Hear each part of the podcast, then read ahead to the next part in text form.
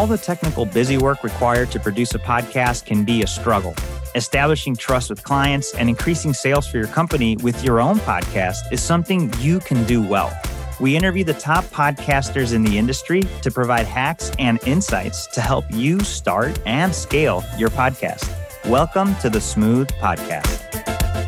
Hello, everyone. Welcome back to the Smooth Podcast. Today's guest is Anne-Therese Gennari. She is a speaker, educator, and environmental activist. She is the co founder of the ethical modeling agency Role Models Management, the online activist community, The Collective, and the podcast Hey Change.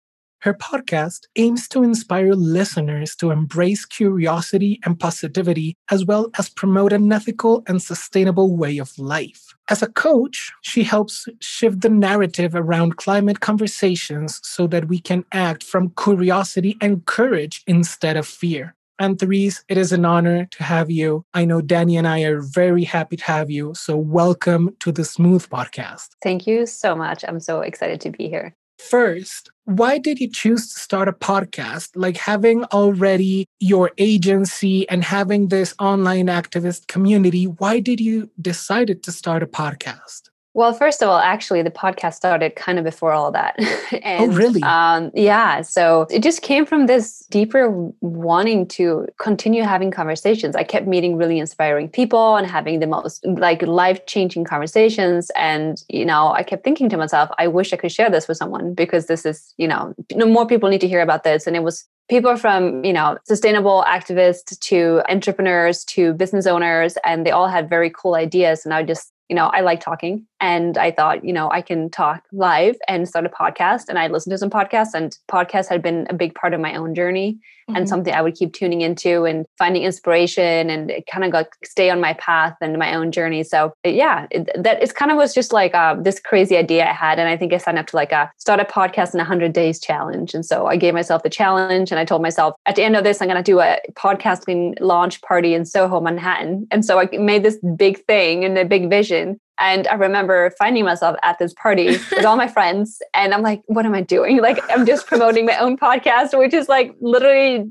just born out of my own computer. Um, but it was cool. And it's ongoing journey since that. Since four years ago now in May. Well, that's very cool. But I, I need to, just out of curiosity, I need to stop a little bit and know how that idea evolved in that 100 day challenge to launch a podcast. Tell us a little bit about that. Well, I started strategizing what kind of guests I wanted to have on there, you know, like how often would I release an episode? And I learned everything there was to learn about editing, or at least what I thought I needed to know to start, and mm-hmm. all the like details of, you know, the technical issues and stuff like that, the nitty gritty work, and the frustrating journey that took me down because you guys are podcasters. There's so much work that goes into editing, and yeah.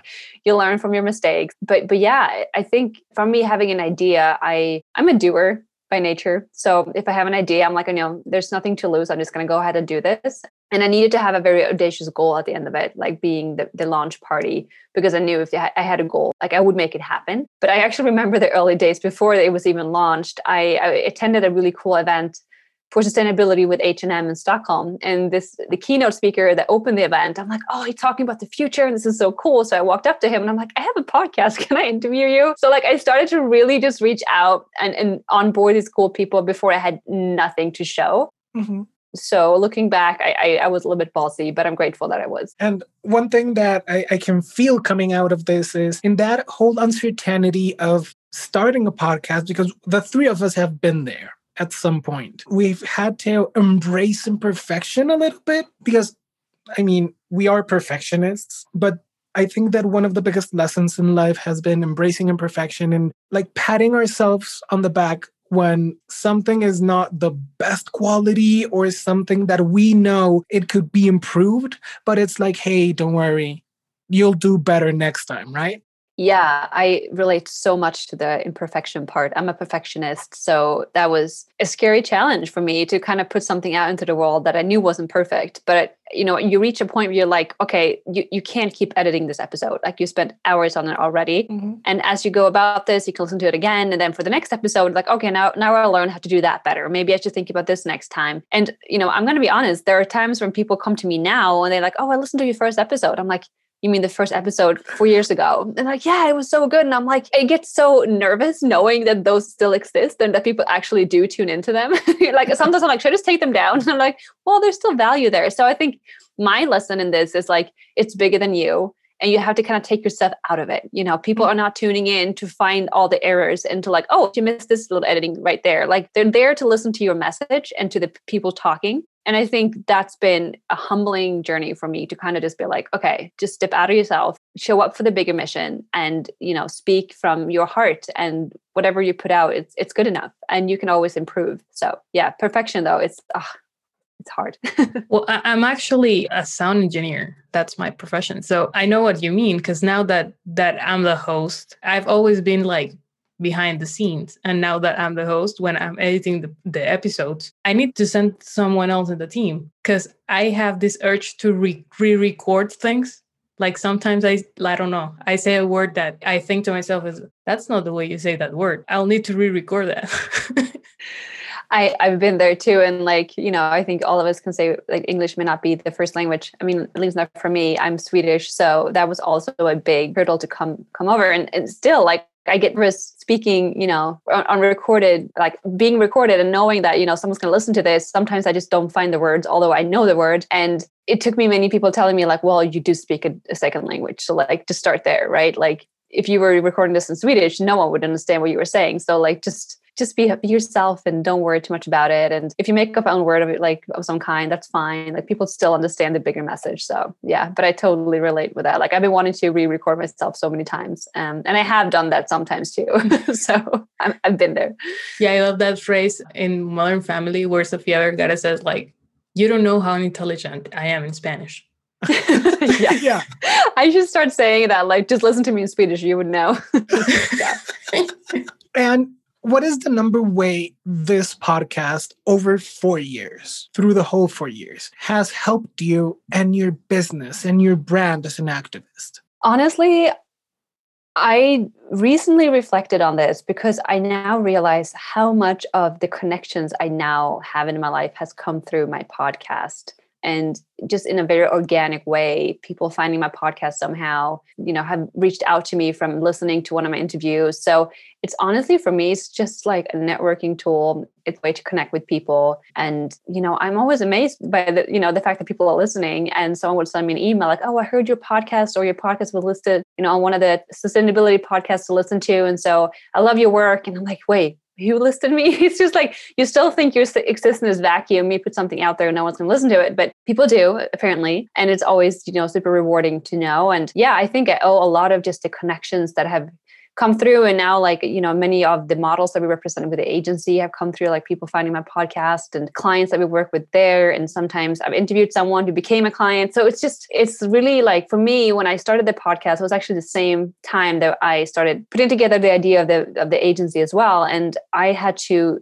kind of have the conversation with myself of you know you need to prioritize. So whatever you're doing now they need to make sense together because everything you're you know taking on is asking for a lot of time and commitment. So it was from early on i knew that the podcast would be beneficial for my personal brand but also for for my business. Yeah and and like in regards of all the process that you did to have your podcast what's the biggest mistake that looking back you can say like oh my god i really screwed up in here and what was the lesson like the biggest lesson you learned from that um, i don't know if i have like a wow i really screwed up moment maybe some of my listeners will have to tell me that um, but i would say that I mean, I've tried to quit podcasting many times. I need to be honest here. I'm like, this is it. I'm done. Like, I can't do this anymore. I think too early i was i was too committed. I'm like i'm going to have one episode per week and i'm going to keep doing this and it's just it was too overwhelming and too much work. Also not monetizing it early enough where it felt rewarding. I would also say like in conversations with people like like fully being there and letting go of everything else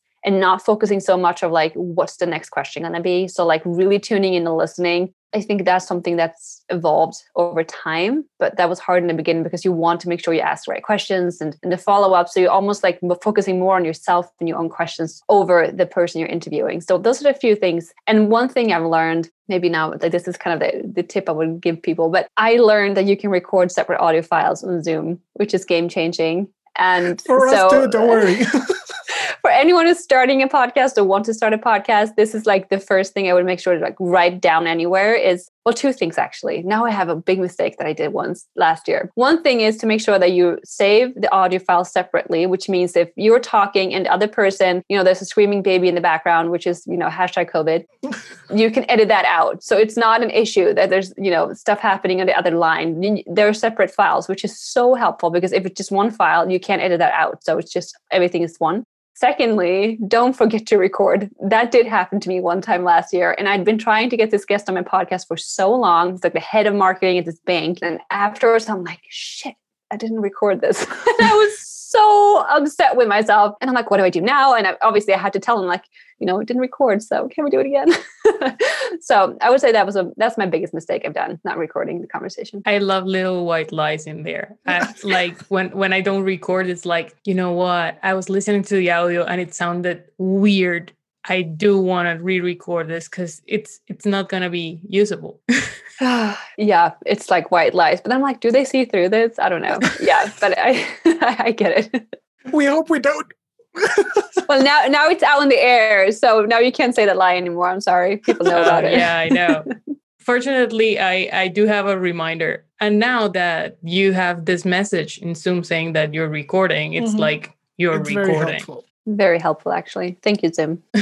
and about early in this answer, when you were saying about not monetizing soon enough, what has been your experience with monetization? How, like, say, like, I think it's time to do this and how are you doing that um, well i thought to myself many times i need to monetize this i was just i mean also i guess because my podcast is about sustainability and changing the world and so selling stuff didn't feel right so i wanted to feel authentic but then i brought on a co-host for my last season and Robin is my co-host. She's amazing. And I told her, I'm like, I think we should monetize. Also because I wanted to be able to pay her for being on the podcast. So I was actually bringing someone else in. And she's like, of course we need to. So she became like, she's in charge of that. I'm so grateful for her. But we actually just kind of made a list of brands that we wanted to uh, promote so that we can actually kind of be like picky and choose. And she put together a beautiful, you know, pitch deck of like, here are the guests for the season. Here's some things we're going to talk about. And then we sent it out to brands and we got a lot of people saying yes. So it was cool because like they got to choose, like, I want to promote this episode about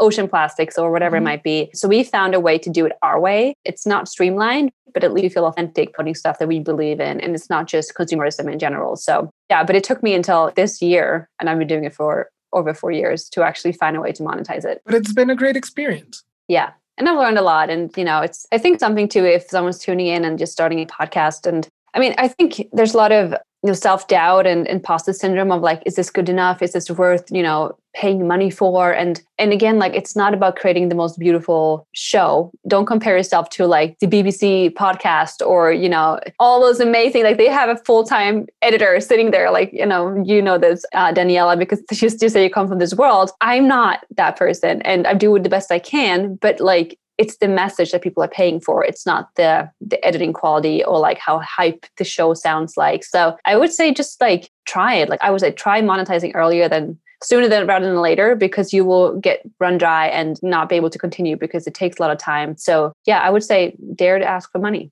and find the people that you want to advertise in your podcast. Also know that I think podcasting, correct me if I'm wrong, but like it's on like one of the top, you know, best way to promote a brand. So like they know that it's true value to be yeah. you know sponsoring a podcast episode. So know that too. Yeah i absolutely agree with you. I know that podcasting is one of the best ways to, to not only promote a brand but also create a company culture and it, that that part is amazing and before we go our last question for you is drumroll, please. What is the number one podcast hack? Because you already gave us one, the Zoom uh, recording different audio files. But what is the number one podcast hack, or is something you think people really should know when starting a podcast. This could be either a tip for growing audience or ease operations, grow leads, finding sponsors. What do you think is like right now one no-brainer thing? See, I knew about this question, and my answer was going to be about recording separate files, but I already gave that, so I need to give something else. But I would say that's my number one because it is game changing. It's such an easy thing to do. I would say, like something that I've had to teach myself and this may not be the hack but just kind of a mindset tool try having fun doing this. Create a ceremony around the editing part because it's what's going to drive you nuts if you don't. So I try to like do it. I actually love mornings. So I would sit outside now in the summertime with my computer cup of coffee and like okay i'm editing. And like it feels like this magical time for myself. And it's really fun when i do it that way. What i usually do i start editing like a first draft and then i go for a walk and i listen to it and i take notes as i'm walking. And then I, if i have to go back to a second round of editing. So you know don't over edit it before you listen to it but also give yourself a first round of editing and then listen to it because you you might be like oh this is crap because you haven't gone through the first editing phase first. So it usually takes two to three rounds of editing in my opinion before it's like perfect. But try creating a ceremony around around editing part so that it's actually fun and like having a system, I would say. So like maybe every Friday morning or whatever it is, that's when you edit your podcast and be ahead of your schedule. So you're not like sitting there last minute, you know, the night before it's supposed to go live. I've been there and it's stressful. I love yeah, it. I think that that scheduling is the best thing ever. If you want to not stress through the process of having a podcast, you need to be super organized with your methods and how everything is developed and how you get to that point. Because yeah i think that applies to life. Like doing whatever you want the, the night before that's not the way to do it. You're gonna get stressed. Mm-hmm. yeah. And it's been amazing having you over. Everyone go check hey change. This is Anne-Therese podcast. We will leave her details and all the links for you to listen and get involved with her agency and the online activist community in the description. And thank you so much for coming over. Thank you so much for having me. It's been a lot of fun. One, two, three. Thanks for tuning in to the Smooth Podcast. Be sure to visit us at smoothpodcasting.com and follow us on social media for resources, show notes, and all you want to know about podcasting.